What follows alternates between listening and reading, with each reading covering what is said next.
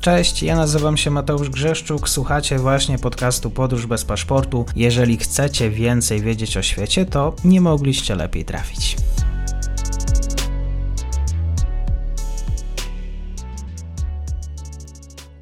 Dzień dobry Państwu, dzień dobry y, wszystkim słuchaczom. Ze mną jest dzisiaj Maciej Pawłowski, ekspert do spraw migracji, gospodarki, polityki państw basenu Morza Śródziemnego oraz również Instytut y, Nowej Europy. Dzień dobry bardzo. Dzień dobry, witam, wszystkiego dobrego. Dzisiaj będziemy rozmawiać o publikacji, książce, która ukazała się całkiem niedawno w ramach e, pism. Książce, która traktuje o państwach notorycznego kryzysu, państwa notorycznego kryzysu, e, czyli problemy gospodarcze i społeczne, polityczne Włoch, Hiszpanii, Grecji w latach 2008-2020. Dzisiaj poświęcimy chwilkę na rozmowę o Hiszpanii, o Hiszpanii, która jest w, no, w tym permanentnym kryzysie. Wydaje się, że e, od tego początku kryzysu gospodarczego minęło już dosyć długo. Następstwa jednak są ciągle widoczne z uwagi też na to, że no, mieliśmy po drodze kryzys zdrowotny, teraz mamy kryzys na wschodzie. Wiele państw nadal zmaga się z szlakimi problemami recesji gospodarczej, niskie tempo wzrostu PKB, problemy z bezrobociem, zadłużenie. No ale właśnie Hiszpania. Hiszpania chyba jest tym krajem, nie wiem czy najmocniej dotkniętym następstwami tego, co się dzieje na świecie pod kątem gospodarczym? Jak to wyrokować w tym, w tym obszarze? Najmocniej na pewno nie, bo chociażby mamy Grecję w Europie, która jest dotknięta bardziej, czy w zakresie zadłużenia, czy bezrobocia, czy, czy w ogóle poziomu życia, no i mamy też państwa pozaeuropejskie, ale powiedzmy, że jeśli chodzi o mm, kraje Unii Europejskiej, no to nie bez kozery tutaj wziąłem na tapetę Włochy, Hiszpanię i Grecję, dlatego że to były państwa, które do 2008 roku bardzo dynamicznie się rozwijały. E, ich gospodarka cały czas rosła, e, napędzana funduszami unijnymi, turystyką e, i wszelkiego rodzaju robotami infrastrukturalnymi.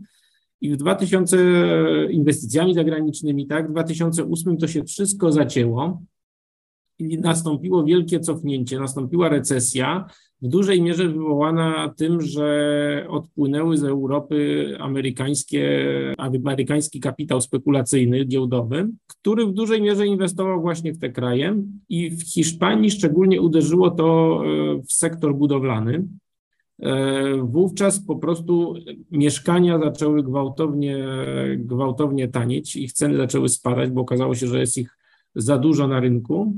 I teoretycznie nam to wszystko brzmi fajnie, no mieszkania coraz tańsze, super, tak? W praktyce oznaczało to tyle, że firmy budowlane miały coraz mniejsze marże, coraz mniej było ich stać na zaspokojenie potrzeb płacowych e, e, pracowników, wobec czego konieczne było zwalnianie. A że to jest sektor, w którym i oczywiście no, te e, firmy, które nie, nie zdecydowały się na, na redukcję zatrudnienia, upadały. I e, oczywiście no, to jest sektor, gdzie umowy są dosyć e, stabilnie, stabilne, krótkoterminowe i tak dalej, więc zwolnienie pracowników było dość łatwe, ale to wygenerowało bardzo, bardzo wysokie bezrobocie. Tak? Dodatkowo e, sektor bankowy po odpływie tego amerykańskiego kapitału zaczął być bardzo niestabilny. Okazało się, że też te banki, już mówmy konkretnie o Hiszpanii, ale w tych wszystkich trzech krajach sytuacja była podobna. Funkcjonują nie najlepiej, w sposób niegospodarny, są takim ekonomicznym tłuszczem przerośnięte i w wyniku, w wyniku też wzrostu zadłużenia Hiszpanii, w wyniku e, w wyniku sytuacji na giełdzie i tak dalej, e, te banki zaczęły generować znaczące straty i oczekiwały pomocy ze strony państwa.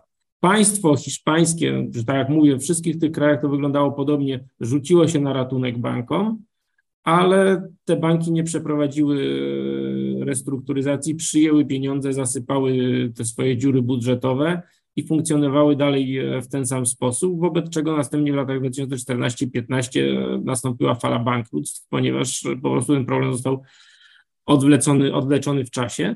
No a jak banki mają problemy, to problem ma cała gospodarka, ponieważ e, ciężko o kredyt, e, też, tak powiem, te kredyty, zwłaszcza tutaj firm budowlanych i tak dalej, inwestorów przestały być zaczęły być zagrożone, zaczęły być problem ze spłacaniem ich, więc to w drugą stronę też uderzyło. I w tym momencie mamy, mamy duży problem. Tak? Mamy, okazuje się, gospodarkę, która jest mało innowacyjna, bo Hiszpania nie wymyśla jakiejś wielkiej ilości patentów i tak dalej, i tak dalej. No to, to głównie było budownictwo, e, roboty infrastrukturalne, turystyka, tak jak e, tam wcześniej wspominałem gospodarkę, która produkuje coraz droższe produkty, ponieważ koszty pracy są dość wysokie, ludzie byli przyzwyczajeni do, do wysokich zarobków.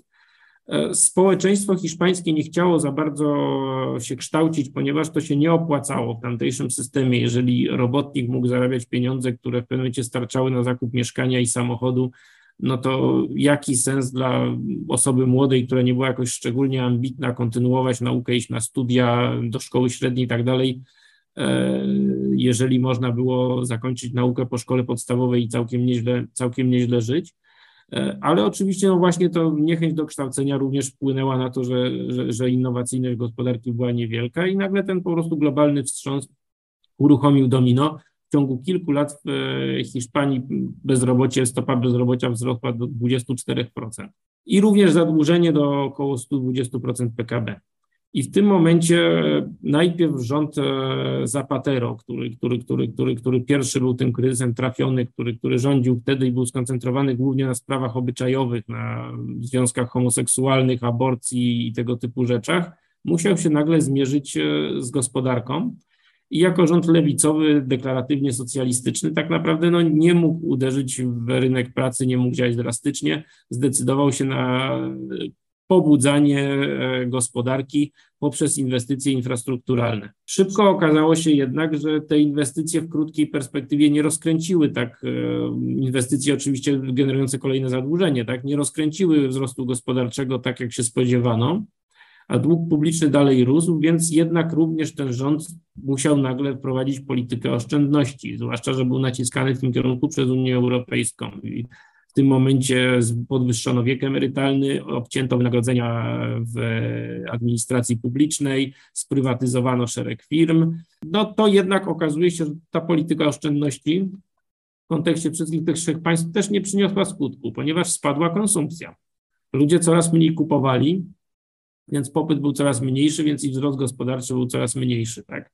Więc co z tego, że budżety państw generowały mniejsze zadłużenie, to znaczy mniejsze wydatki, jeżeli dochody również spadły i to zadłużenie cały czas rosło w tym samym kierunku. Następnie e, wybory wygrał rząd centroprawicowy Mariano Rajoya, który zdecydował się kontynuować tę politykę austerity, ale również zdecydował się e, zliberalizować prawo pracy, uelastycznić. I uelastycznienie prawa pracy, no to też brzmi bardzo ładnie, tak, bo wszyscy chcielibyśmy być elastyczni i tak dalej, ale w praktyce to oznacza łatwiejsze z jednej strony zatrudnianie, ale również zwalnianie pracowników. Tak? Wobec czego też e, doprowadziło to do tego, że w jakiś sposób zwolennicy Rachoja twierdzą, że dzięki temu elastycznieniu w dłuższej perspektywie spadło bezrobocie, ponieważ zwolniono część pracowników, następnie zatrudniono nowych na gorszych warunkach i to bezrobocie w ciągu kilku lat spadło do 14%. Jego krytycy z kolei, zwłaszcza środowiska związkowe, twierdzą, że tak naprawdę ten spadek bezrobocia nastąpił wraz z, z poprawą koniunktury światowej, czyli te miejsca pracy i tak by się pojawiły, a przy okazji po prostu zniknęły miejsca pracy wartościowe, dobrze płatne, a pojawiły się tak zwane śmieciowe z niskimi zarobkami.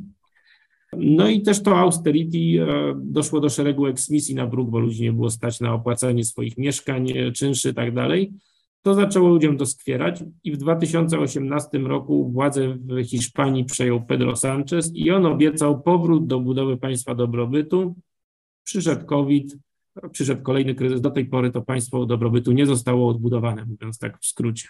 Prawie 2000 budów zostało wstrzymanych w Hiszpanii właśnie od września 2021 roku, od zeszłego roku, właśnie z powodu tego pogłębiającego się kryzysu gospodarczego. Tak przynajmniej wynikało z hiszpańskiej, e, z danych Hiszpańskiej Narodowej Konfederacji Budowlanej.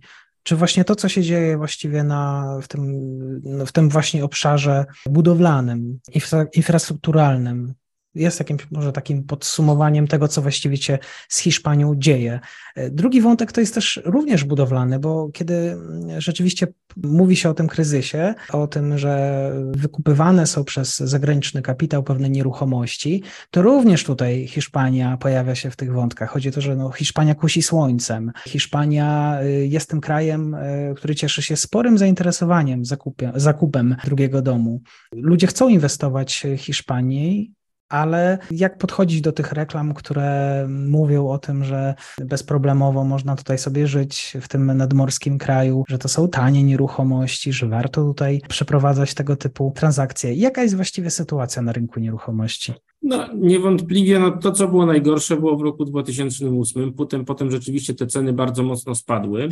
Natomiast gdy pojawił się COVID, no to w tym momencie same te restrykcje, te obostrzenia doprowadziły do tego, że po prostu pracowników nie można było na te budowy wysyłać, tak? I tutaj to elastyczne prawo pracy, którego Sanchez nie zdążył zmienić mimo obietnic, pozwoliło uratować się firmom, natomiast no, ratowanie pracowników przeszło na barki, na barki państwa. Tak? I tutaj jak, jaki mamy wniosek? Tak? Opieranie gospodarki wyłącznie na budowlance, tak jak generalnie na jakimś jednym sektorze dominująco, jest bardzo mocno ryzykowne, bo to jest sektor uzależniony bardzo mocno od, e, od koniunktury, no i też nie da się inwestować w nieskończoność. Tak? W tym momencie Hiszpania niewątpliwie nie przestanie być atrakcyjna. Tak? Jest ciepłym, przyjemnym krajem e, z, z interesującą kulturą, e, dobrym jedzeniem, dobrym winem tak dalej, więc te inwestycje będą się pojawiać i to nie jest tak, że to jest kraj, który w jakiś sposób stanie się nagle pariasem światowym. E, natomiast niewątpliwie no, tu brakuje inwestycji w sektor IT. Tu są, powiedzmy, jest, jest próba inwestycji w energie odnawialne. To jest coś, co być może za 10 lat się będzie zwracać, tak? Natomiast no, Hiszpanie nie mają też szczęścia, tak? No, nie wyszli z tego kryzysu z 2008, przyszedł COVID, teraz e, wojna w Ukrainie i już przygotowania Putina do tej wojny od od roku trwające w postaci ograniczania dostaw gazu do, do Europy, co wygenerowało wzrost cen energii. To wszystko, to wszystko powoduje, że ten kraj e, grzęźnie w takim maraźmie, to znaczy wzrost gospodarczy rzadko kiedy przekracza 2%, bywa, że jest e, ujemny. Z bezrobociem to mamy sytuację skokową, to tak między było 24%, spadło do 14%, potem znowu wzrosło, zatrzymało to, zostanę prze, przez jakieś działania osłonowe państwa, tak, zakaz zwalniania i tak dalej. No ale no, tego typu działania osłonowe są, są, są, są na krótką chwilę. E, I w tym momencie, no jak wiemy już, że ani polityka oszczędności nie przyniosła skutku, ani polityka stymulacji nie przyniosła skutku, no to tu trzeba się bardzo głęboko zastanowić, w jakim kierunku, w jakim kierunku dalej iść. Odnośnie budowlanki też istotną rzeczą jest to, że do 2006 roku e, fundusze strukturalne Unii Europejskiej w Hiszpanii były przeznaczone głównie na inwestycje infrastrukturalne, na budowę lotnisk, dróg i tak dalej. I to rzeczywiście pchało gospodarkę do przodu w, krótkim, w krótkim krótkiej perspektywie, tak, na przekładać się na wzrost gospodarczy. Jednak no, zbudowano tego dość dużo i nie można tego eksploatować w kółko, więc w e, kolejnych perspektywach e, środki unijne były przeznaczone na rozwój kapitału ludzkiego. I tu już mamy sprawę bardziej dyskusyjną, trudną do zmierzenia, bo jeśli dobrze zainwestujemy środki w rozwój kapitału ludzkiego, będziemy mieć innowacyjną gospodarkę i będziemy się rozwijać, ale jest to ciężko mierzalne i również łatwo jest te środki zmarnotrawić. Myślę, że za kilka lat będziemy w stanie to w Hiszpanii e, w pełni ocenić, czy to były pieniądze wydane na jakieś szkolenia, które, że tak powiem, tylko miały się odbyć, czy rzeczywiście była to jakaś wartość dodana. I w dużej mierze od tego będzie zależało, czy ten kraj rzeczywiście wyjdzie z kryzysu, czy, czy młodzież, e, która została, e, która kształci się, czy rzeczywiście będzie w stanie tworzyć jakieś innowacyjne rozwiązania. I nie, nie zapominajmy, dlaczego to też jest istotne. Hiszpania czy Włochy to jest przykład państw, e, które można porównać do bogatych ludzi, którzy w pewnym momencie e, osiągnęli szczyt tego swojego bogactwa i żeby pójść dalej, potrzebują wymyślić coś nowego. Nie mogą działać na jakichś tradycyjnych metodach, które są dobre dla ludzi, którzy chcą wyjść z ubóstwa, tak? No i w tym momencie żadna innowacyjna metoda do tej pory się nie, nie, nie pojawiła. No i dlatego te państwa po tym kryzysie z 2008 roku grzęzną w pewnego rodzaju stagnacji. Słyszałem takie właśnie porównanie. Bogaty kraj biednych ludzi. W przypadku włoskim, w Hiszpanii również będzie miało to swoje odzwierciedlenie? No, z pewnością. To znaczy, jeżeli często osoba, która w Hiszpanii żyje na świadczeniu, na zasiłku dla bezrobotnych, e, prowadzi życie na nieco lepszym poziomie niż e, osoba w Polsce, która jest kasjerem w Biedronce na przykład. Tak więc nie jest to kraj biedny, aczkolwiek z drugiej strony wskaźniki relatywnego ubóstwa są wyższe niż u nas, tak? Relatywne ubóstwo rozumiemy przez to, że na przykład jak się komuś zepsują okulary, to nie kupi ich sobie za tydzień, tak? Tylko musi poczekać e, dwie wypłaty na przykład, nie? Czy, czy, czy, czy ubrania, czy jakieś takie inne rzeczy, no czyli powiedzmy zaspokojone są podstawowe potrzeby żywnościowe, bezpieczeństwo mieszkaniowe i tak dalej ale, ale z drugiej strony no, inne potrzeby, które może nie są tak totalnie bytowe, ale też są ważne, już są trudniejsze, już wymagają jakiejś oszczędności, jakiegoś większego wysiłku. No i też e, co utrudnia Hiszpanii e, rozwój, to jest e, kraj, którego rynek jest troszeczkę zamknięty, tak, rynek pracy, tam praca jest przede wszystkim dla Hiszpanów.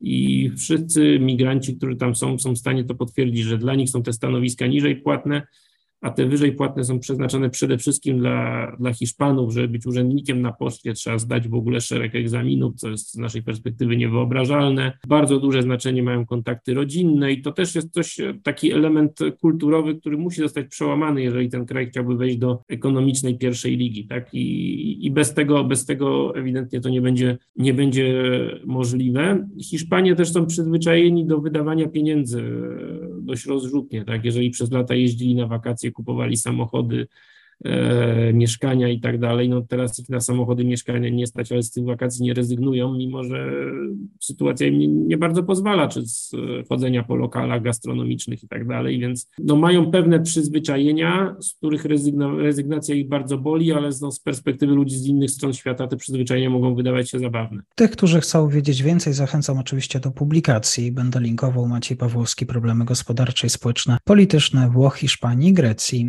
w latach 2000 2008-2020. Bardzo dziękuję za spotkanie. Dziękuję również. I to już koniec na dzisiaj. Zapraszam na profil podcastu Podróż bez paszportu na Facebooku, Instagramie i Twitterze. Zachęcam też do wsparcia mojej pracy na serwisie Patronite oraz Buy Coffee. Do usłyszenia.